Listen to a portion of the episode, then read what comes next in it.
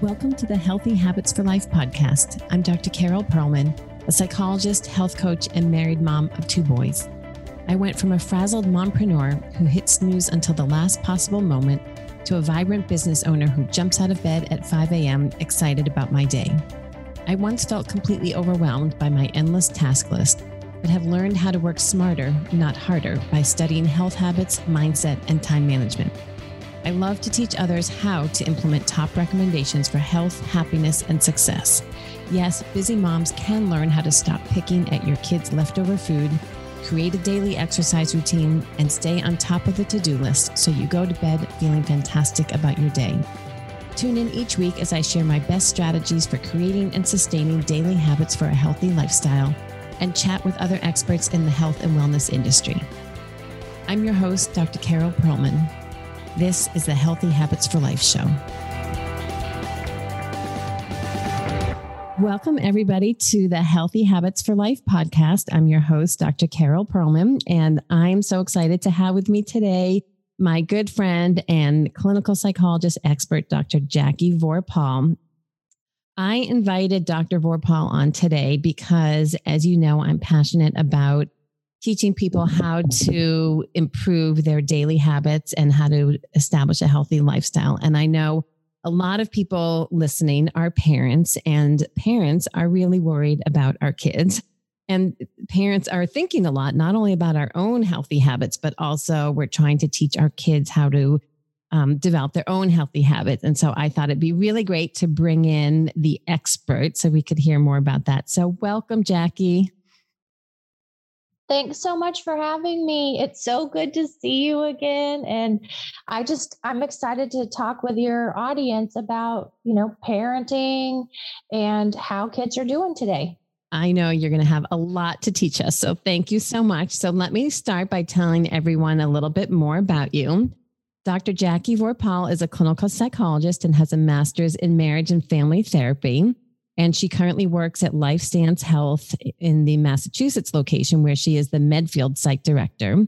She owned Vorpahl Psychology Associates, a group practice for 16 years, and is the founder of Mind Out and developer of a mindfulness and self regulation app for children called Chill Out. I'm excited for you to tell us more about that because it's such an amazing app.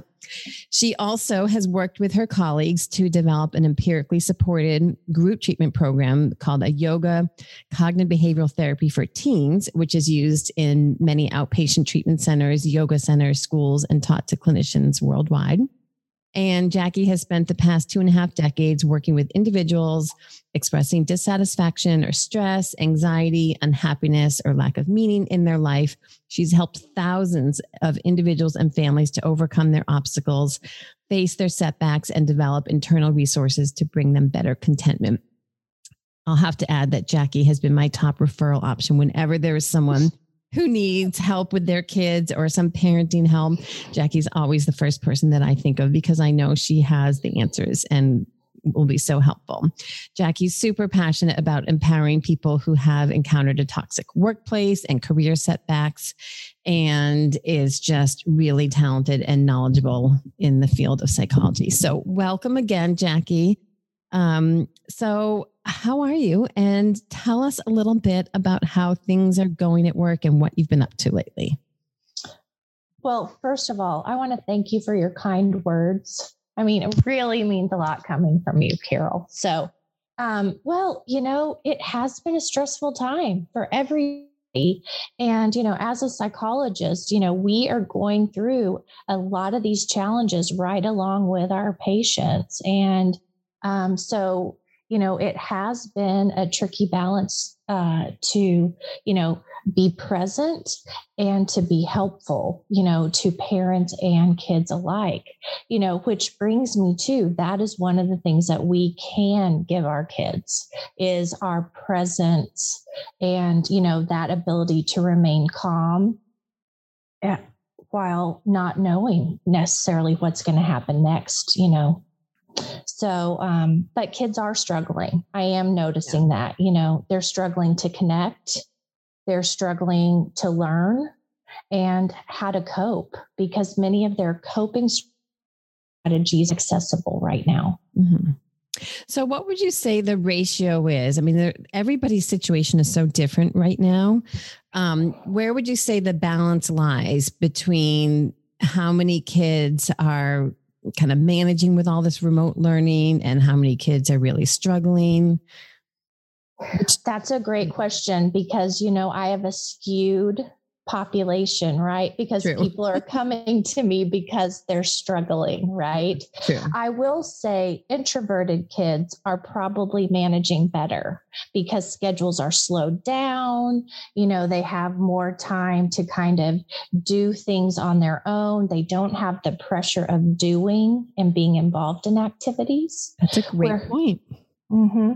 And um, and then kids that are more extroverted or more social, I think are struggling more because they're feeling that isolation and loneliness, or they could be feeling left out because we have established these pods. And parents are feeling comfortable being in this pod with this family, which may make other kids feeling, you know, excluded or confused of not understanding, like, why not me? Mm-hmm. Oh my gosh, so complicated. I mean, the the social dynamics are hard enough for just the kids to navigate, and now you add this whole other layer of parents interfering in ways where they're not, maybe not always, um, especially at the high school level, in terms of dictating which families you can um, spend time with and which families you can't. That's so challenging. Right. Yeah. And even for high schoolers, um, understanding how family values are really emerging and coming up in more clarity than ever of you know I, I have a parent that's compromised and I want to see my friends, but I'm worried I'm going to get my parents sick. I don't know what to do and um, you know that's very real. You know the increase in anxiety regarding health concerns mm-hmm. is really on the rise. And uh, for good reason you know many times but then being able to um, help kids assess you know what do you have control over? And you know what do you need to let go of in order to enjoy you know what's in front of you? Yeah. So on top of everything kids are faced with these almost ethical dilemmas that they haven't had to. You know, do I choose my parents' safety over my own social needs or do I choose my own needs? That's also super hard for kids to have to face.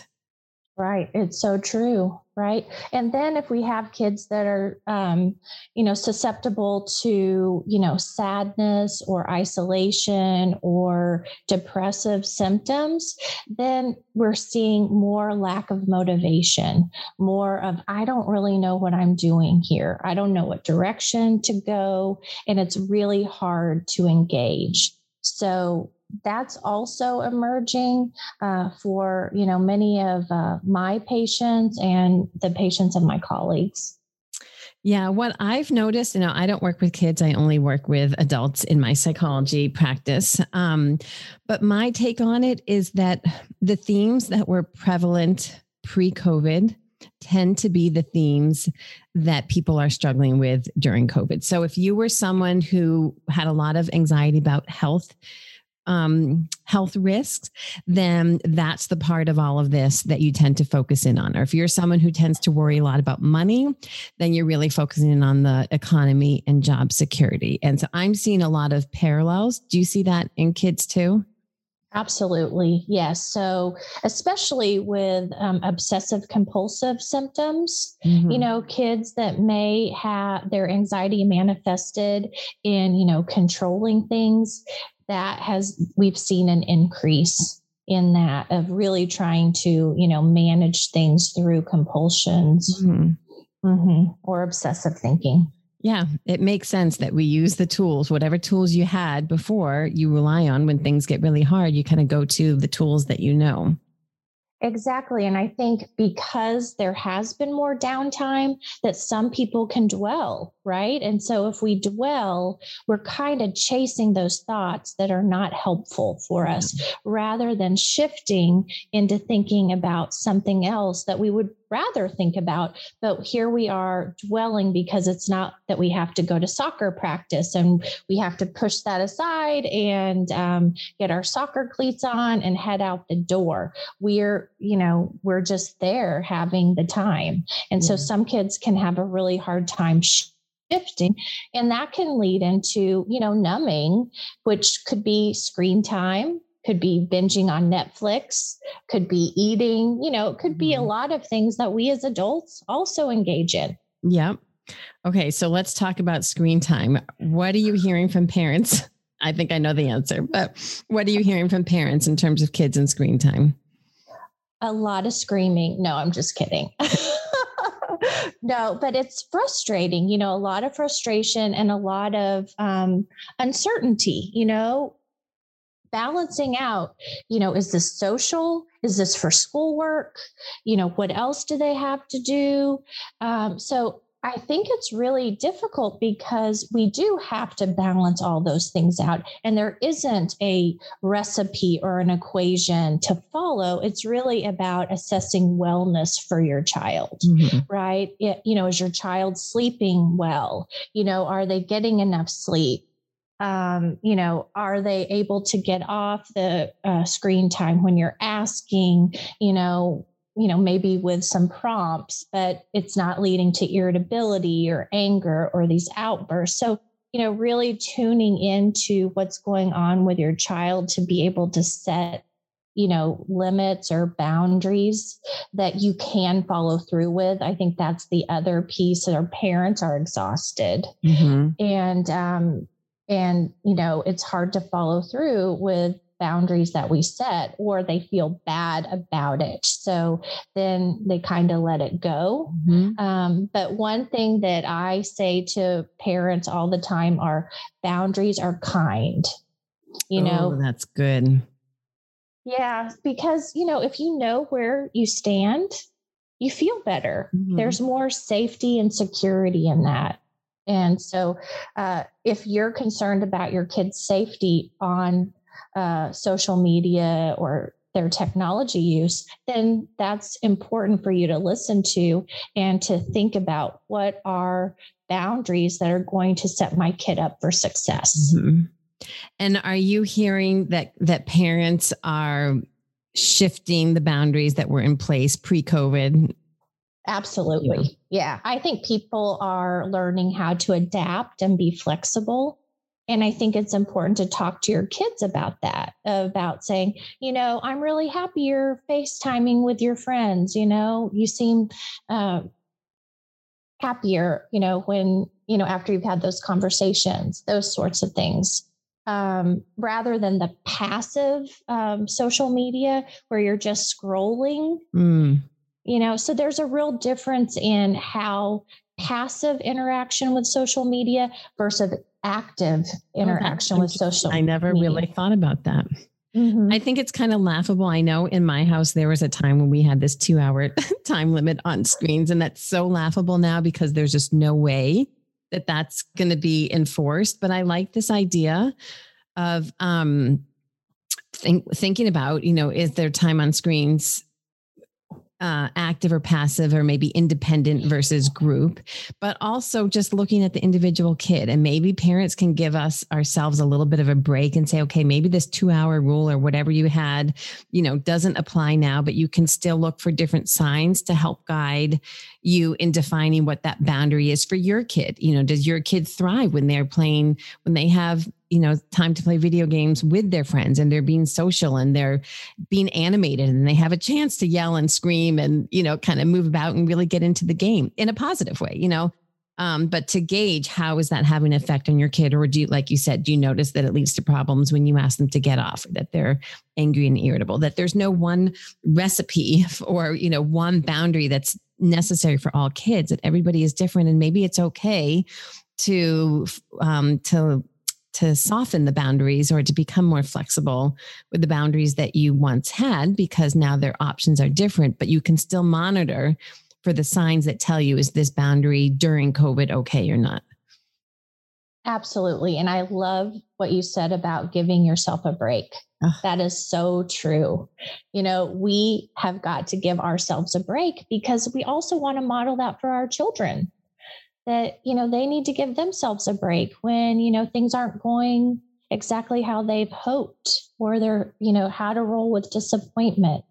So, yeah. And I think one thing that I think is doable with screen time and and managing social media is having some routines, right? So, you know, you can, you know, your phone is awake at a certain time and your phone goes to sleep at a certain time, right? And not having kids sleep with their phones in their room. Um, and uh, yeah, I know that's a hard one because our kids are going to say, right? Like, I need it for my alarm. I like to listen to music and all that. And you have to assess your own child, honestly.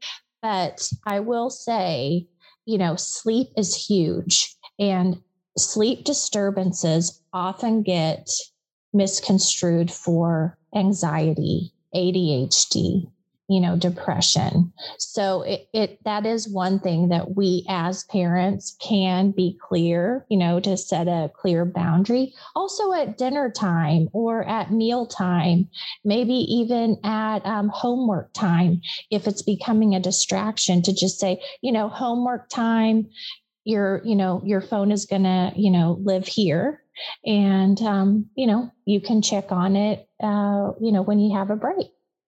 So, but it's it's really thinking about it in those ways rather than managing like 30 minutes here, 15 minutes here, an hour here, which really becomes not really doable honestly. yeah it's not useful at, at a certain point. Maybe when they were little um, it kind of worked when you could you could quantify you know two hours of shows or you know because that meant maybe four half hour shows or something like that but now it's just that method doesn't really feel quite right. But you know what drives me crazy is the the fact that now not not one screen is now not enough now they need two. So they can't just watch tv now they have to watch TV and have their phone at the same time. And that drives me really crazy. And I think it's the saddest thing that um, that one show isn't enough stimulation, you know, or one activity isn't enough stimulation that they feel this pull to do too. And I know we do too as an adult. We do absolutely. It, it is really hard. And I teach this all the time in my time management classes, the, this idea of focusing on one thing at a time. And I, I know I do it. You know, I'm working, maybe I'm working on a document, but I just feel this pull to check something like this need for a little dopamine hit or something. And it's so sad. And I see it in the kids all the time. And in my house, I really try to limit that and say, you know, like, if I'm going to watch a movie with you, the phones are down and we are not going to be multitasking like that, mm-hmm. myself included. right. And I, I mean, I think, you know, if we're setting bounds for our kids, we need to think about are those good boundaries for ourselves too? And they can be really tough. And and by experiencing that, we have more empathy for our children of how hard it is to put it down or or what that strong pull is. Yeah. Um, so true that that we when you see it in your kids, it can make you feel really agitated, but we have to really be honest and say that we're just as guilty about a lot of the same bad habits. Um, mm-hmm. So we really, really have to model what we're asking them to do. Yeah. And we can also model good habits too, right? So some things that we can model because we are a little more around. Even if we're working from home, we're still a little more around. You know, we can model good habits like setting up text reminders so your kid remembers, you know, something that's coming up or how to use an online calendar. Our kids are so tech savvy, but using them in ways that are organizing and helpful regarding remembering things and getting yourself going. Typically, they're not being used that way. So yeah. we can also help our kids learn how to do a checklist and, you know, that sort of thing because when we are multitasking on several different screens, we can become overwhelmed. Mm-hmm. And we start getting revved up. And we may not even notice that until, you know, we're not able to focus on one thing.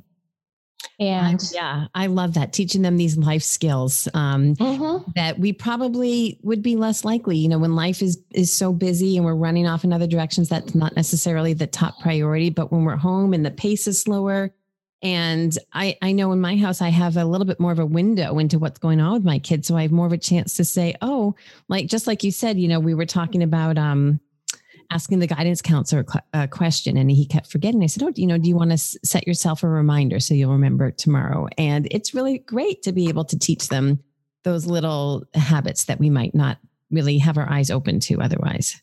Mm-hmm. Or a family calendar, you know, an online family calendar to know like, hey, this is going on and and everybody is aware versus the paper one that's in our kitchen, right?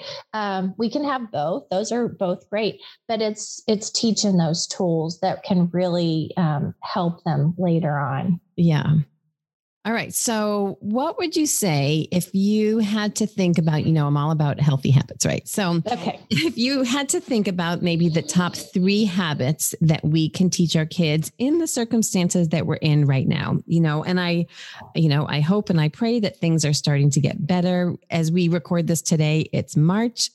Um, but you know, we see that the light is at the end of the tunnel and spring is nearby and it's so exciting. So I know things are going to start to change, but in the world that we're in today, what are some top habits that you recommend that we can teach our kids?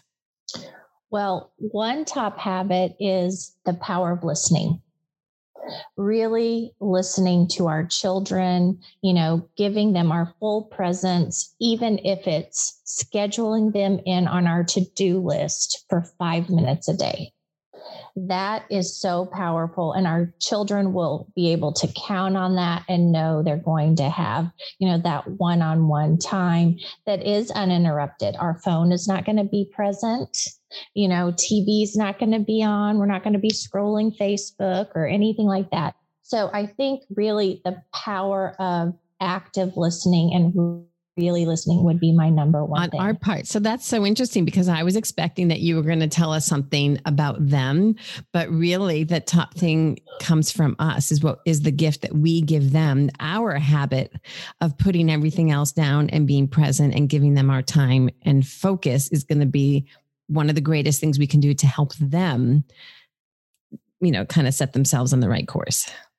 And also giving ourselves that break as far as knowing it doesn't have to be four hours a day. Five minutes is enough. We have so much research on this that if we give our children five minutes a day, decreases aggressive behavior, it increases focus, it increases empathy and compassion. You know, there's so many benefits to that. And so just putting that on our to-do list, we can do that. That is wild. 5 minutes a day. 5 mm-hmm. minutes can have just, that kind of impact.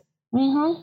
Yeah. So I have to give a little plug um, because one of the things I'm trying to teach it, people is how to automate as many mm-hmm. things as they can in your life. So I can imagine one reaction might be, oh my gosh, now that's another thing I have to add on my to do list is now I have to carve out five minutes for each kid. And of course, everybody I know would want to, but it, the have to comes from not how we feel about our kids, but it just comes from the time pressures that we're facing. But I'm thinking that if you can create rituals with your kids, then it's going to become more automatic and you won't have to think, uh, you know, about did I get my five minutes in today? It'll just be something that you do. Like, I'll give you a really good example um, I hope he doesn't get mad at me for saying this, but I have this little roller that I use. I don't know. It has some kind of benefits, like it stimulates the lymph system. So you roll it. It's a jade stone and you roll it on your face. And my son found that and he really likes it. He finds it very relaxing. So now he has this new thing that he wants me to give him a massage every night and use this little roller.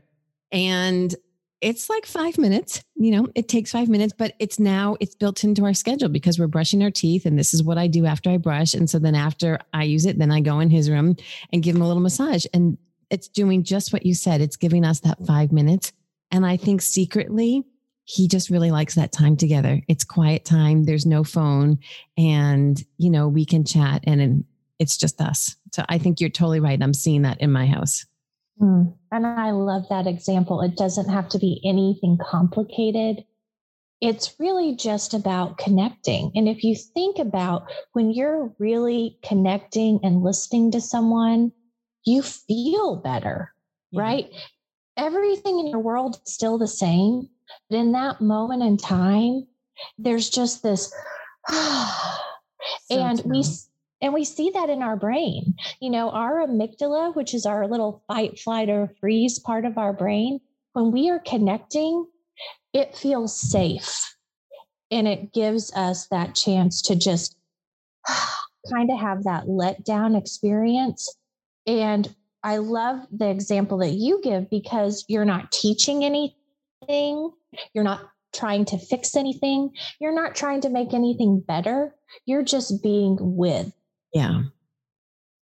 Yeah, it's so funny and that just happened organically, so that's kind of kind of funny. Um Okay, so that's one thing, one habit that we create together with our kids, which is really then the gift to our kids, um, is having time together, focus time, small amount of time. What else would you put on the list? So, my number one thing for kids would be movement. Mm. So many, so especially during COVID, I would say lack of movement has really crept up. Um, and what happens when we're not moving is we get this nervous energy stored up in our mind and our body. And when we move our body, we change our thoughts. And so many times we dwell. I think I said that earlier, right? We can dwell and we can get stuck in our thoughts and we start chasing those thoughts that we actually don't want to be thinking about, which create these negative emotions as well. And when we move our body, we actually can shift those things without trying to change our thoughts. So if somebody says, think positively, oh, just think that is just going to escalate that person. Because clearly, if I could just think positively and not be thinking about this, I clearly would. Right. right? Exactly. But, you know, moving our body that really does something huge. And that could be, you know, walking your dog it could be, you know, uh, doing some push ups, do a plank. It could be anything. It, and it doesn't have to be anything huge. Uh, it's just movement. It could be just sitting up straight, pulling your shoulders back, and um, just, you know, changing that posture changes how our brain is um, is getting the messages from our body. That's so that would be my number one. That's so fascinating that you, by changing your body's movement, you change your thoughts. I wonder if this is related. Someone once explained this to me. Um, at the time, I didn't know a whole lot about yoga. I still don't know a whole lot, but I do it. um, and he said to me that when you're in the downward dog position, you know, we spend all this time upright, upright, and our blood flow is going in the same direction. And by virtue of just being in downward dog for a couple of minutes, you're changing up the blood flow, and that has a really positive effect on you. And so, that alone, would you agree? Like, just that alone, being yeah. inverted um, can be really helpful. Yeah. So, you know, back in the day when I had kids coming to my office, I, I have a wall that has nothing on it. And sometimes I would, the kids would just uh, put their feet up on the wall right? Yeah, that's another one. Yeah. You know, and so that is just, you know, it's just kind of mixing it up. It's stirring up your nervous system, you know, because your nervous system is getting stuck and you want to shift it, you want to move it. And, you know, we can also think about, uh, you know, food. What we put in our body is super important, and water is super important. So if we're dehydrated, we have a lot of negative things that go on in our mind and our body. So just drinking enough water a day, mm-hmm. hydrating is huge. So interesting to me that these lifestyle behaviors are appearing top on your list. Wow. Yeah. Okay, so time together with a parent, movement, hydrating, paying attention to the foods that are going in your body. Do you have one more to give us? Um, I guess the last one that I would say is also for parents too is to really take their emotional temperature. Parents or kids' emotional temperature? Well, parents. We have to oh. start oh. with our parents because mm-hmm. if we are in the red zone and we're expecting our child to think through something and we are agitated, maybe we're yelling, maybe, you know, we are icing them out, you know, um, they cannot be in a higher brain state than we are. So, for us to be able to say, is this life or death? Do I need to deal with this right now? And about 98% of the time, it isn't life or death. And if it is, you're going to be dealing with it anyway. You know, you're going to be go it. time, right? You're not going to think about it. So you may, so that's your chance to pause and get down into that green zone or get into the green zone where you can think clearly, where all of your brain is working together that emotional part, that rational part, and then you can proceed. And you can notice that in your child too. If they're in the red zone, that is not the time to be problem solving. It is not the time to be talking things out. It's not the time to really be doing much except helping them have some space and to be get to a calmer place so they can get into that green zone. So we're going to be monitoring the yellow zone, right? So the yellow zone we can either flip up to the red or go to the green, right? And so it's being able to take that emotional temperature of ourself and our kids. When we're in the green zone, we are going to be much better equipped at managing whatever is coming our way.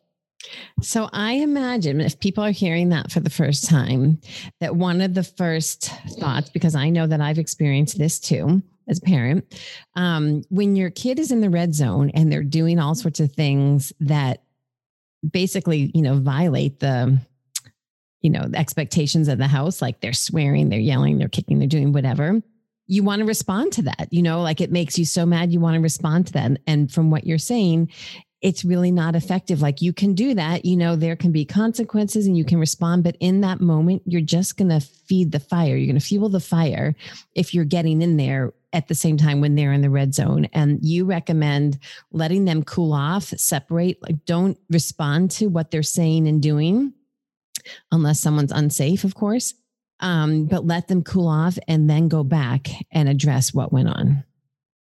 Yes. Do I have that right? You do, but I'm going to add one more thing to it because okay. you're not this isn't going to be a secret of how you're going to be dealing with your child, right? Mm-hmm. You're going to set the stage like, hey, I've learned something and I thought this was super interesting and i'm going to be paying attention to this so you know if i'm i'm like out of control yelling and screaming you may say this isn't really productive right okay and you know? And i'm going to say that for you too. And what that means is we we need to both have some space and get to a better brain state so we can solve this problem together. So good. Mm-hmm. It's so it's so true that when one or two people are in the red zone, nothing productive is going to happen. Yeah, that's that's when we start saying, "Okay, your phone is away for one day. Okay, now it's a week. Now it's a month.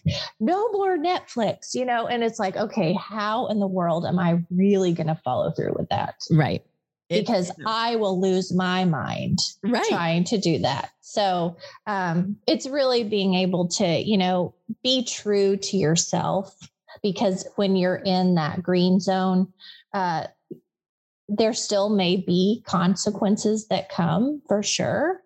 Um, but they're going to be consequences that are relevant to helping your child learn what needs to be learned. And chances are, when they're in the red zone, throwing out those consequences like there's one more day, another day, it's not going to change the behavior in the moment. Yeah. You're Go ahead. I don't care. Yeah. You just dig yourself into a hole. So you're really mm-hmm. better off kind of taking a step back, letting everybody cool down, and then try to readdress it. Mm-hmm. And I do want to say one thing that parents have told me um, quite often is um, understanding that the red zone uh, they always thought about it as being angry or you know frustrated or something like that never really thinking about it as those behaviors that you ice your kid out or you have a cold shoulder or something like that that you know um, that that is also uh, that red zone as well. Yeah. Ooh that's a tricky one. That's a tricky one yeah um, okay, if you had to pick of these amazing strategies that we talked about, if you had to pick one strategy that you think, you know, if you can, we're dealing with so much, if you can only focus on one thing to try to help your kid through all of these COVID related challenges and beyond, what would you say is the one habit you'd want to help them with? Connecting. Mm-hmm. So it's the power of listening because you're going to teach them the power of listening and then they're going to carry that over to their peers and their teachers. And then they're going to feel connected. And when we are connected, we're more content. Mm-hmm. Mic drop. Um, I'll end with this. I love to share. So I I, I read a lot of books. Um, I've read some really amazing ones in the past couple years on personal development, and one of my favorites is the uh, the five love languages. Oh, me too. I love it. So um, they have. Um, well, I don't know. If, I, yeah, there's a book for kids, and there's a quiz um, that you can give to your kids. And without getting us totally off track, I'll just try to summarize. But it basically ask your kids what what's their preferred way that they want someone else to show love to them? And then what is their natural inclination for how they want to show love to others? And it may be totally different from you as a parent. And so i gave my kids these quizzes and i was really really surprised. And so one of mine chose it was quality time together was his love language. And i didn't know that. And that was really powerful and it really speaks to exactly what you're talking about yeah, I love that. And you can go online and take that quiz. It's yeah. also great for your couple as well. Yes. Yes, that's a whole nother conversation too. Yeah. I had to give it a little plug as we're talking about um, that language of quality time together. It can really mm-hmm. be powerful. So, mm-hmm. and oh. also some people are, um, you know, words of affirmation. Mm-hmm. And, you know, so if I'm not a big words of affirmation person, I, it may not be top of mind to be giving words of affirmation. And that may be your kid's, you know, sweet spot. And right. so understanding that just helps you communicate so much better. So true. So true. I, it, who's the author? The love languages. Um, can't remember. It starts with a G. Uh, Gary. Well, okay, I'm not going to do it justice. I'm looking at my bookshelf. I don't see it. So anyway, go go find it. The five love languages. Um, it's fantastic. Yeah. All right. Well, Jackie, I want to thank you so much. I know you've given me a lot to think about as a parent, and I am sure people listening are probably taking notes and are going to go back to these recommendations that you've had. They're so valuable. So thank you so much for being on with us today. And if anyone wants to find you, if they want to get more information, if they have questions for you, if they want to reach out to you, where can people find you? Well, I'm at LifeStance Health and I'm doing parenting groups ongoing. So I do have openings regarding that. Um, but also, you know, if you're interested in helping your kids learn some strategies, uh, I have an app for kids that are like two to eight years old. It teaches five uh, coping strategies, and you can do it with your kids. And the whole goal is that they're going to learn these strategies, and you can just say, Hey, this is a great time for Bella breathing and do it. Um, and that can help kids go from the red zone down to the yellow zone into the green zone. But it's best to catch them in the yellow zone. Um, and chill out. So it's uh, with a Z. Can you spell it again? Yeah. So it's C H I L L O U T Z. Okay. And you can get it on Apple. Uh, and um, yeah, so that would be the best, you know, thing that to, you know, be able to access some quick strategies. I love it. I love it. It's a great app. I've used it. It's really clever and really user friendly. Thank you. Um, yeah. Thank you again for being here. And everybody, I'll see you next week on the next episode. Have a good one. Thank you for joining me for another episode of Healthy Habits for Life. If you loved today's episode, please follow me on iTunes and leave a five star rating and review. These are so important and will enable others like you to find this podcast. Also, please share this podcast with your friends you know would also love it so we can get the word out. Thanks again for joining me. Until next week.